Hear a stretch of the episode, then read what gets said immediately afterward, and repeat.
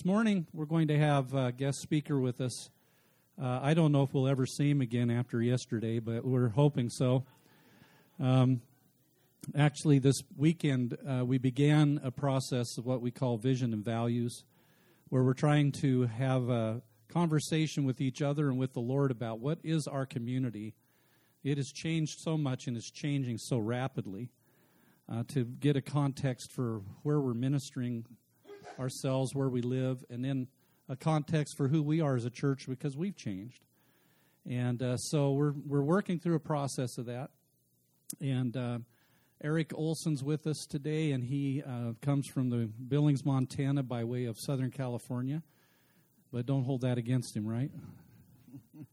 Uh, and his wife Kathy is with him, and so we're grateful to have Kathy here as well. Eric uh, is the assistant to the district superintendent of our Rocky Mountain district and uh, has come to help us in this process. And I'm excited to have him come and uh, share the word with us this morning. So, Eric, if you would come and let's give him a warm Idaho greeting.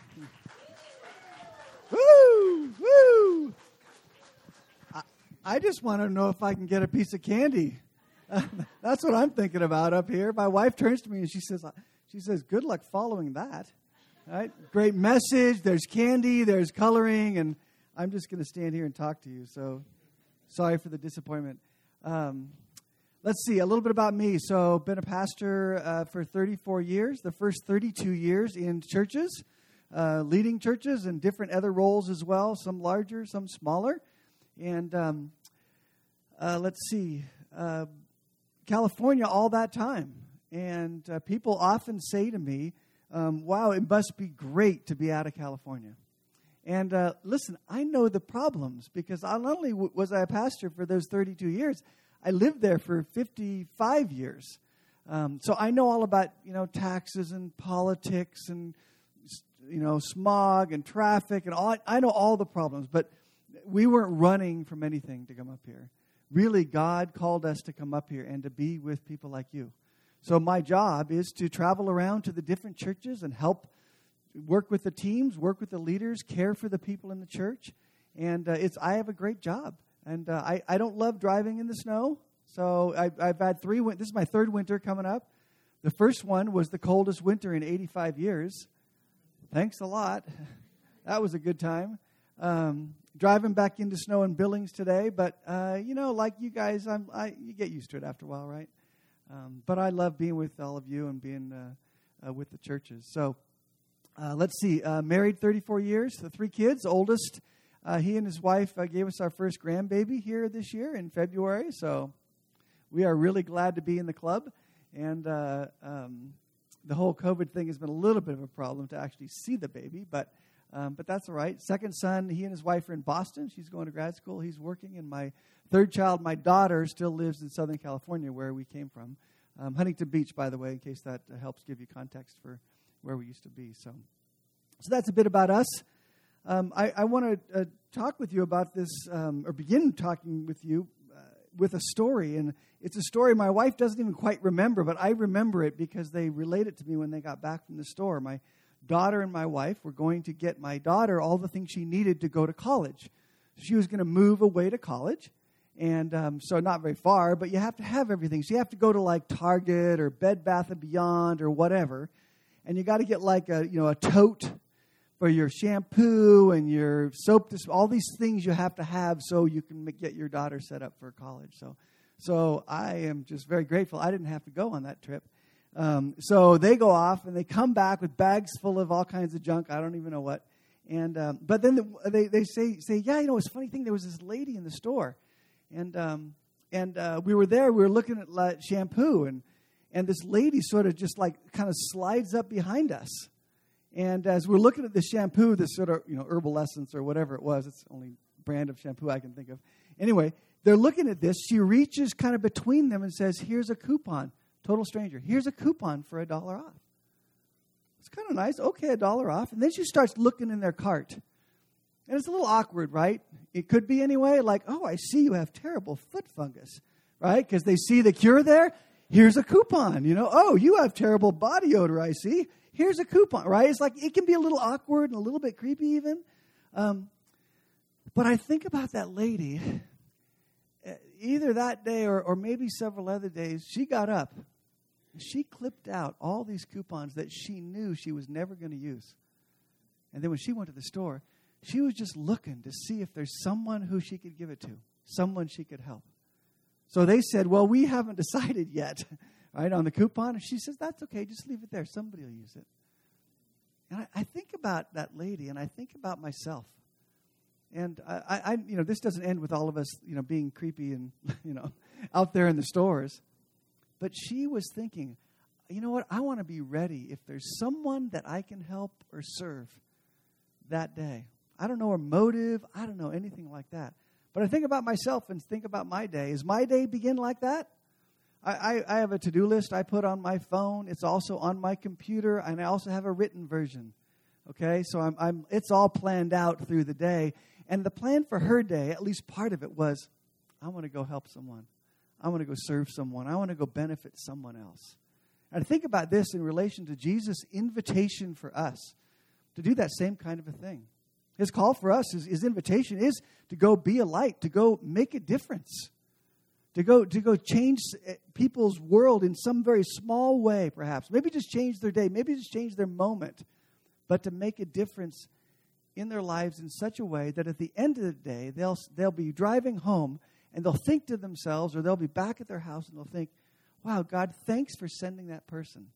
Thanks for have giving me the opportunity to talk to that person. Th- thanks that when I was stuck and I couldn't solve my problem at work, my problem on the side of the road, or whatever my problem was, thanks for sending that person. And then it's an opportunity for us to make a difference and an opportunity for God to get credit for it as well.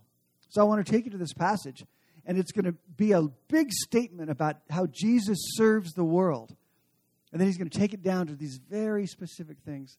My hope is that somewhere in there you'll find some specifics as well on how you can make a difference, how you can change the world, or at least some small part of it as well. So we're going to do this in Matthew chapter 10, or sorry, Matthew. It's Mark, it's not Matthew. Mark chapter 10. We'll have the verses up on the screen for you so you can follow along there. If you have a Bible or a phone, do whatever works for you. You can follow along. I'm going to show you this passage. And uh, it begins with this. This is Mark chapter 10, verse 32. It says, They were on their way to Jerusalem, Jesus and his followers, with Jesus leading the way. And the disciples were astonished, it says, while those who followed were afraid. Again, he took the 12 aside and he told them what was going to happen to them. So, so some who are following are, are amazed at what's happening because they know something big is happening. And some are actually afraid because I think, it doesn't tell us, but I think they saw Jesus' determination. He was going to follow through no matter what happened. Nothing was going to get in his way as they go up to Jerusalem. So they're on their way. And then Jesus says, this is verse 32 now. He says, We are going up to Jerusalem, he said, and the Son of Man, that's how Jesus referred to himself. So he's saying, Me. We're going up to Jerusalem, he said, and the Son of Man will be delivered over to the chief priests and the teachers of the law. They will condemn him to death and will hand him over to the Gentiles, who will mock him and spit on him and flog him and kill him. And three days later, he will rise. He says, This is, this is what's going to happen. He's telling the future and, and just the immediate future. And it's about him. He says, I'm going to be delivered and I'm going to be tortured and I'm going to die. And he'd been explaining this to them at least three other times, saying, Listen, I'm going to sacrifice myself, Jesus, the Son of God. I'm going to sacrifice myself for the payment of everyone's sins. That is that big of a payment because it's God Himself. And with the idea that He would not just pay the price, but that then through the payment of that price, you and I would experience forgiveness and salvation, a new life because of what He did on the cross. And then He gives that little words of hope, which they forgot completely. Oh, I'll rise again, right, in three days as well. So he makes this, this significant statement. That's a statement for you and I and for all of humanity. And you know what happened with them? They totally missed it. Totally clueless. He's saying, I'm going to offer my life as a sacrifice to bring salvation. And, and, and they're completely clueless. It's like they say, Yeah, yeah, yeah. You have a lot to do, I know. But could you do something for us in the meantime? Is, is that that's what's happening in the passage? He says, "Listen, this is what's going to happen. I'm going to be tortured." And here's what they say in the very next verse. James and John says, verse 35. Then James and John, the sons of Zebedee, came to him and they said, "Teacher, we want you to do for us whatever we ask." So does that work in any context? No, parents, right? Your kid comes to you, your son, your daughter, whoever, and they say, Listen, dad, would you do whatever I ask? Listen, it's a hard no, right? You go to your boss and you say, Hey, boss, would you do whatever I ask? It's a hard no, right? Because you know they're just trying to manipulate you into doing something that they know you don't want to do. So they're thinking, you know what? Let's see if we can manipulate Jesus. It's all wrong. They're not bad guys, but it's all wrong for sure. So they say, Can you? Well, they're not, we're not there yet. Uh, I should say this, I guess, first. We don't look at James and John so we can say, Boy, those guys are really dumb. We look at James and John because sometimes we recognize, you know, we can be like that too. That sometimes it can be about us and what we want for us, and, uh, and not about what God really wants for others. And so there's probably a, a, little bit of a lesson in there from James and John. So Jesus has said, Listen, this is why I'm coming. This is what I'm going to do. And then in verse 36, uh, he answers them. And he, I, this is not in the text, but I think the tone is somehow part of it. He, I, in that, I, if it was me, I'd be like,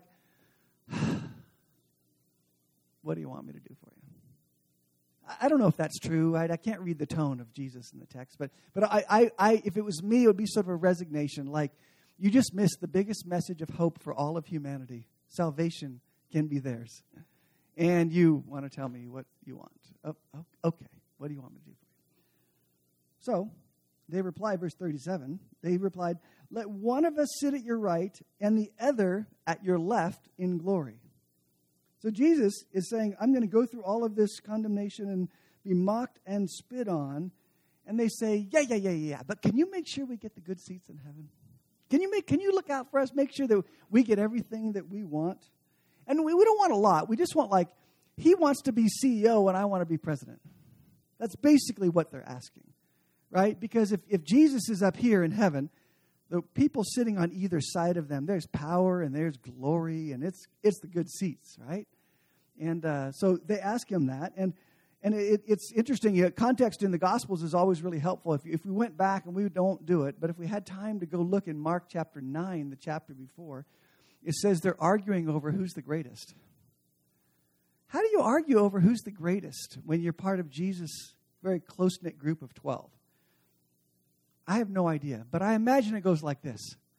Imagine if Jim and I are arguing over who's the greatest. If we were, Pastor Jim and I were in that group, and, and Jim would never say this, but let's say he said, he said, I don't know.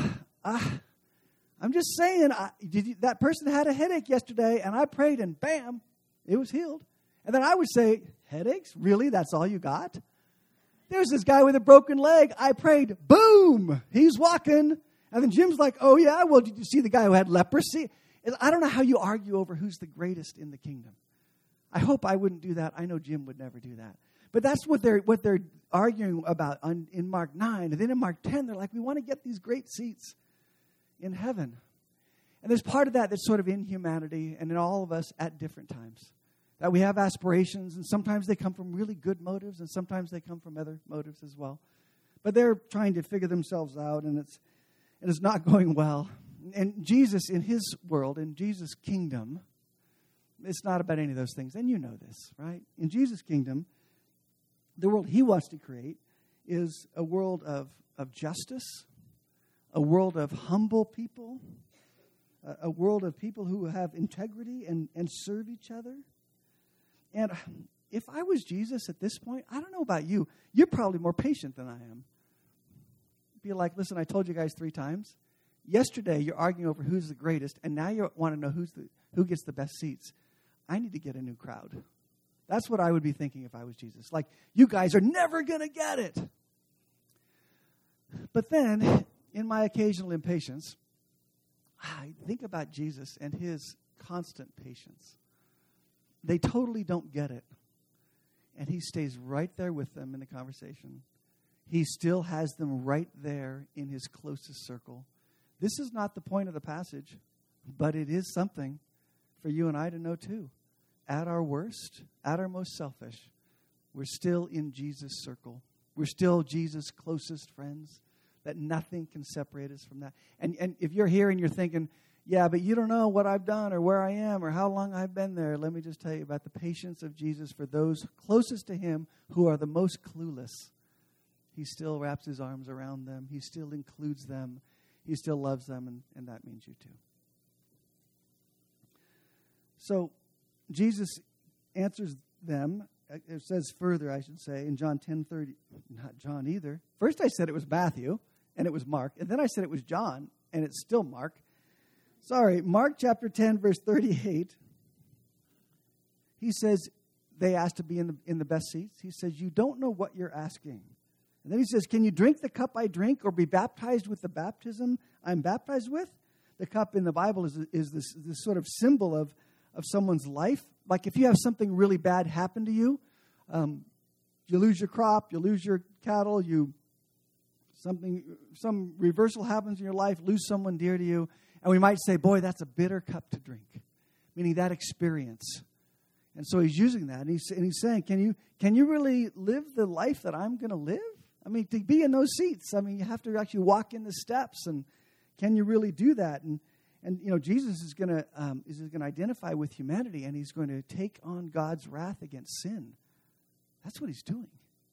He's like, can you really do that? And you know, you know their answer, right? Their answer in verse 39 we got this. Basically, we can, they answered. And then Jesus says, Well, actually, you will. You will drink the cup I drink and be baptized with the baptism I'm baptized with. Jesus says, Do you think you can handle this? Like Christian life's not a victory parade that you run to the front of and everything turns out perfectly. But nor is it a life of defeat either. Right? It's a life of struggle and a life of challenge, but a life where we can also find victory through our faith in Jesus Christ. And theirs is exactly that. He says, You will experience what I experience, being persecuted. And so we know, we look in history, right? We see, look in the Bible, and, and in um, Acts 12, it says James was killed with a sword for his faith. We know about John, the same John. He uh, was 95 years old, and he's exiled to the island of Patmos in Turkey, an island off the coast of Turkey. And, uh, and he's doing uh, slave labor breaking rocks as an old man. That was his punishment. Because why? Because he was a Christian. That was why. They did actually drink the cup. And uh, so Jesus' words came true. But then he continues and he says in verse 40, excuse me a second.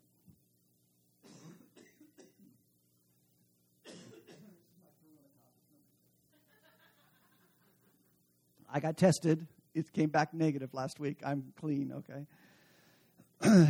uh, verse 40, Jesus says, but to sit at my right or my left is not for me to grant. Those places belong to those for whom they have been prepared. He says, he says we have sort of responsibilities, if you will, between God the Father and God the Son Jesus and God the Holy Spirit. And he says those aren't those aren't mine. That's somebody else's decision on on what'll take place there. And uh, it's kind of interesting. Jesus, you think, wait, he's God, right? And and even as he was down on the earth and he, he let go of some of his attributes, chose not to express those and, and to walk in those. And it didn't diminish his value at all. It didn't diminish his character or his essence by being willing to submit to God the Father. It's the same thing for you and me. It doesn't diminish us to submit to God the Father either, just as it didn't Jesus. So, okay, so get the scene. Two guys over here, and they're talking to Jesus trying to get the, the best seats in heaven. Ten guys over here and they find out these two guys got to Jesus first. And they're ticked. You know why they're ticked? Somebody else got the first two seats. You know what's left? The cheap seats. Yeah, it's the nosebleed section. That's all that's left. They're mad about it. And, and, and so rather than be like, oh, you guys, you shouldn't be trying to push yourselves ahead of everybody, right? They're like, why didn't we get there first? I wish we would have asked Jesus that. Verse 41 When the ten heard about this, they became indignant with James and John because they thought there was only a certain number of seats. Jesus says, All right, folks, let's have a sit down. Come on, come on in. Let's have a conversation about this. Verse 42 Jesus called them together and he said, You know that those who are regarded as rulers of the Gentiles lord it over them, and their high officials exercise authority over them? You know how people are? Everyone's trying to get ahead. Verse 43 Not so with you. Instead, whoever wants to become great among you must be your servant, and whoever wants to be first must be the slave of all. He doesn't say, You ought to quit trying to be great. You ought to quit trying to make an impact. You ought to quit trying to strive for something. He doesn't say that you should all just be passive and, and weak and do nothings. He doesn't say that. He says, listen, you want to you want to drive for something? You want to give your life for something? Here's what it should be for.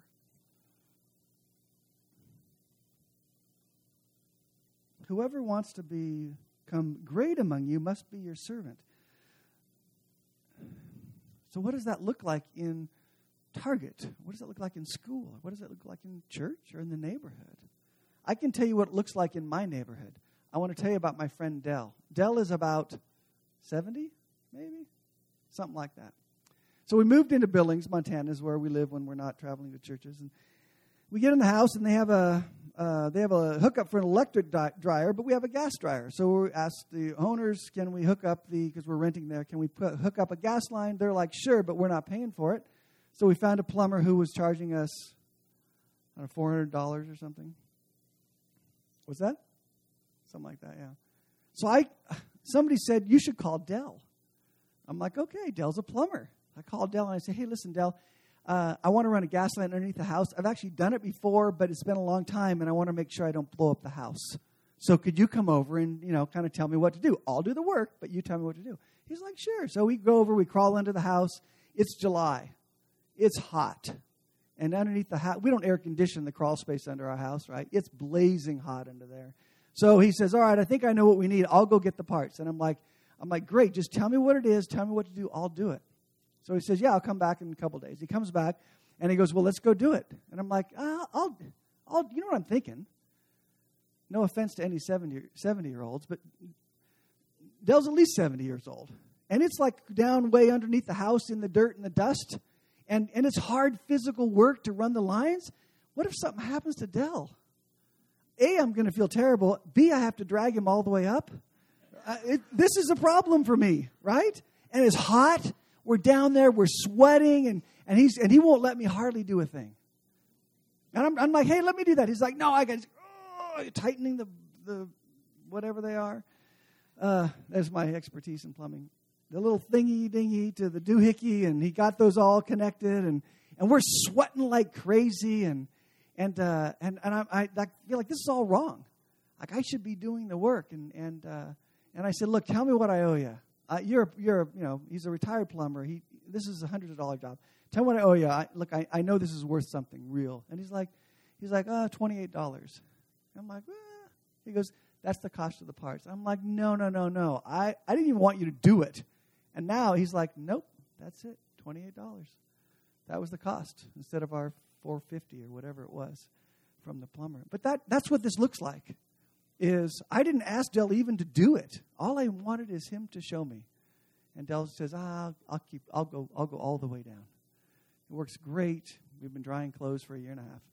Um, so God bless Dell. But that's what this looks like. He's like, if you can do, if you have a way physically, tangibly to serve someone, that's what it looks like. Now, Jesus is going to give an, another broad statement about his life in verse 45. He says, For even the Son of Man did not come to be served, but to serve, and to give his life a ransom for many. Jesus says, This, this is the whole focus of my life. He who really should be served. But my whole focus of my life is to give my life as a payment, as a ransom for sin. And, and so he gives us not just the words, but he also gives us the model, if you will. So we went out to dinner the other night with, with Jim and Patty, and we went to Elevation 486. I think that's what it's called. It was good. So we have Cindy, our waitress. Cindy's not here, right? Cindy did a great job. If she was here, she did a great job. Um, but we, sometimes in restaurants, you know, they call them the waiter or the waitress, but some restaurants, you know what they call them? They call them the server, right? Because, because what do they do? They come and serve you some really yummy Idaho trout, which she did. And it was. And, but is she really serving us? I feel more like Cindy and I got a deal. Because here's the deal I sit down and you serve me good food in a timely manner.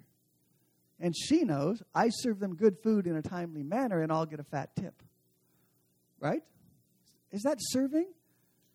I think it's more of a transactional relationship, right? The deal is because I've never gone into a restaurant and said, hey, I got a $20 bill. I wonder who I should give this to. I wonder if there's a waiter I could just put it in their pocket and walk out. I've never done that. And, the, and Cindy never goes into the restaurant, I assume, on her day off and says, you know what? I don't want to get paid. I don't want tips. All I want to do is give someone a really nice meal. Right? We have this deal.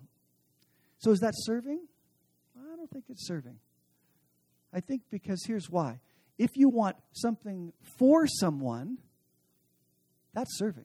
But when you want something from them, I don't know that that's serving.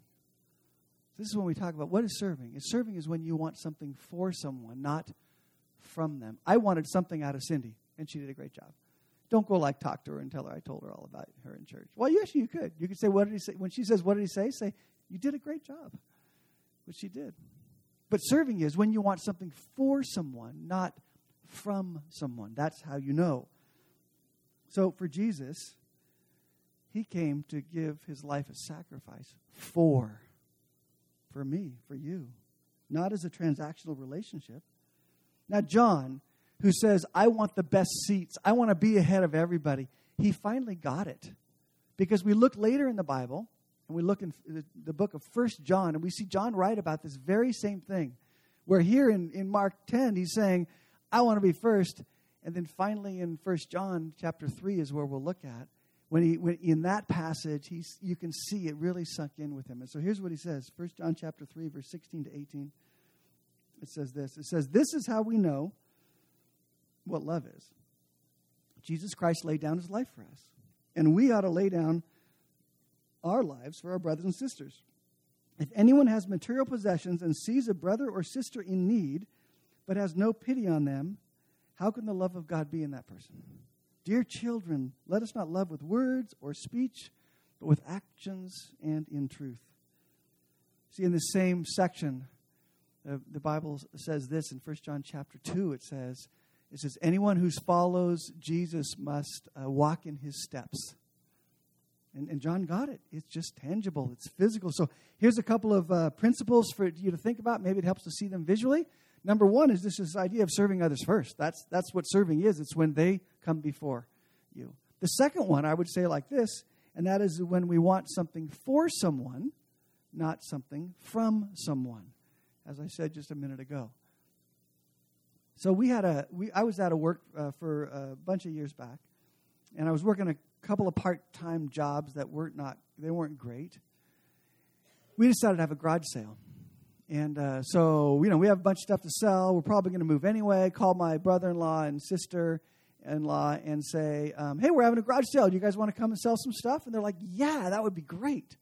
So they bring this whole giant, you know, van loads full of stuff over.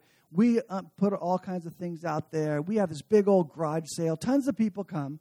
And, uh, and at the end of the day, we're like, we're tallying up, you know, and, and, and we're like, well, how'd you do? You know, and we had, I don't remember when I was three or $350 or something. This was like a long time ago, like 30 years ago.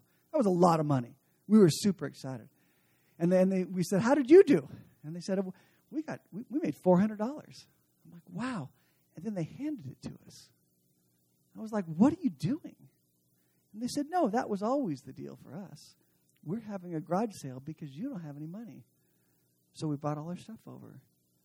This idea of material possessions, they got it. But it's not hundreds of dollars. Right? Jesus' call isn't necessarily that. I think one time I got it right. I'm in Albertsons. Do you guys have Albertsons in this town? Okay, yeah. So I'm in Albertsons. I got my cart. I got a bunch of stuff in it. And there's this lady behind me, and she's got like 15 cans of dog food. And little cans, though, right? She's all like this. And I said, Hey, do you want to put your stuff in my cart? She's like, Oh, yeah, that would be great. That's what Jesus is talking about here. Look, it might be $400, but it might be like, you know, 14 square inches. in your cart. And then she told me about her dog and her husband, and he feeds the dog too much. And I had this long conversation. But but she thanked me over and over. Just sometimes it's just those little things. Just those little things that the kind of serving that Jesus would do is physical and tangible and specific. And it doesn't have to be heroic, even. Sure, sometimes it's heroic, but it doesn't have to be heroic. That's what Jesus' call is here. I can't help but think a couple more things about verse 17 in 1 John still, 1 John chapter 3 still. A couple more ideas about this. If anyone has material possessions and sees a brother or sister in need but has no pity on them, it's like it's it's personal. A brother or sister, that's us in here. And many of you I think are probably good at this.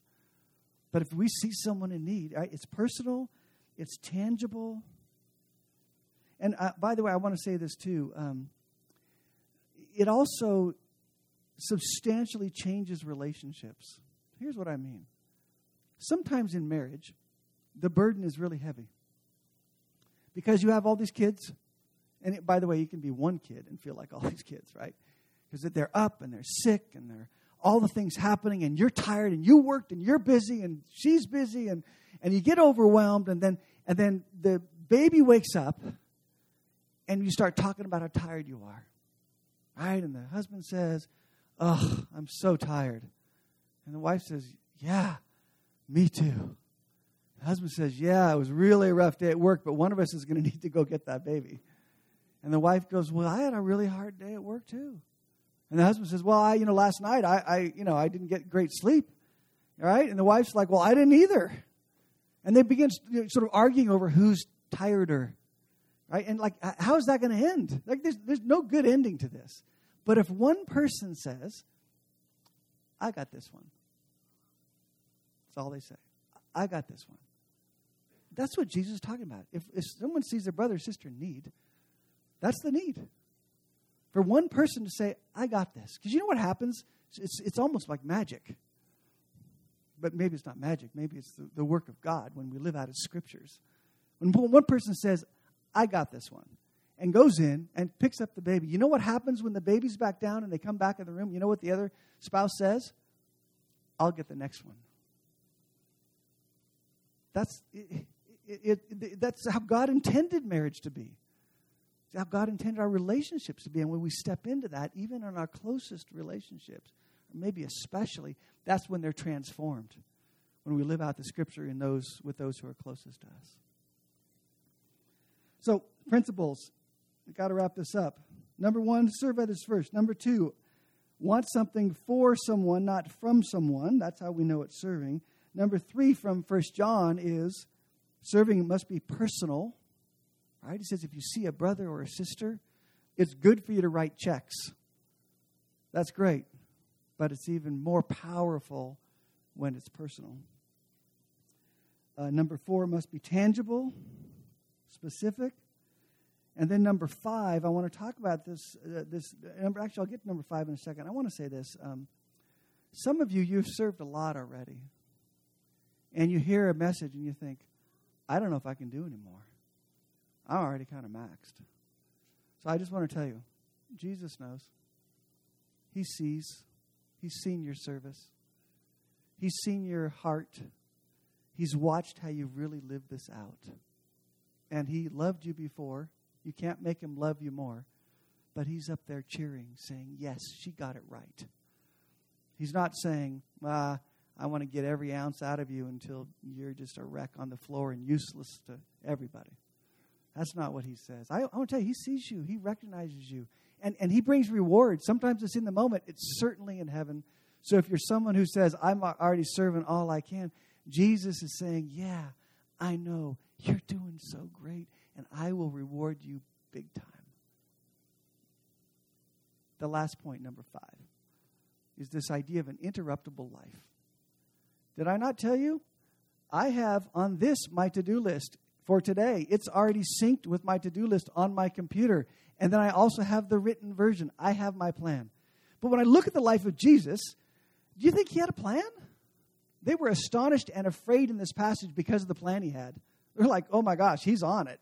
He's going. He's going. he could he can uh, complete his agenda every day. But you watch in the in the scriptures, you see things that he uh, he did, and you, you see him like he's walking along the road, and he sees he sees a tax collector, and he says, "Hey, let's have dinner tonight." Okay, and it almost looks like it's this interruption to where he was going. Or he's walking on the road, and there's this this uh, man Bartimaeus who's blind, and, and he's, he's walking. It's almost like if you read the scriptures, he's walking like this. He's like, he just turns. And, and, then, and then one time, you might remember this, he's, um, a, a, man, a Jairus comes and, and he comes and he says, "Hey, would you come and heal my child?" And he's like, he's like, "Yeah, I, I will go heal, heal, your child." And he's going to do that, interrupted from what he was already doing. And then this lady comes and touches him. She's been she's been bleeding for years and years, and he's he's this is an interruption. And then she interrupts his interruption. And he's like, hey, who was that? Not because he didn't know, but because he wanted to have a face to face connection with that woman. It's almost like he's being interrupted all the time. And so maybe there's a lesson somewhere in the in the interruptions. Do you, do you remember the, the story? He's he's teaching in a house, and the and the ceiling starts coming apart, and they're lowering this dude right in the middle because he needs to be healed. I'm just like, that's an interruption.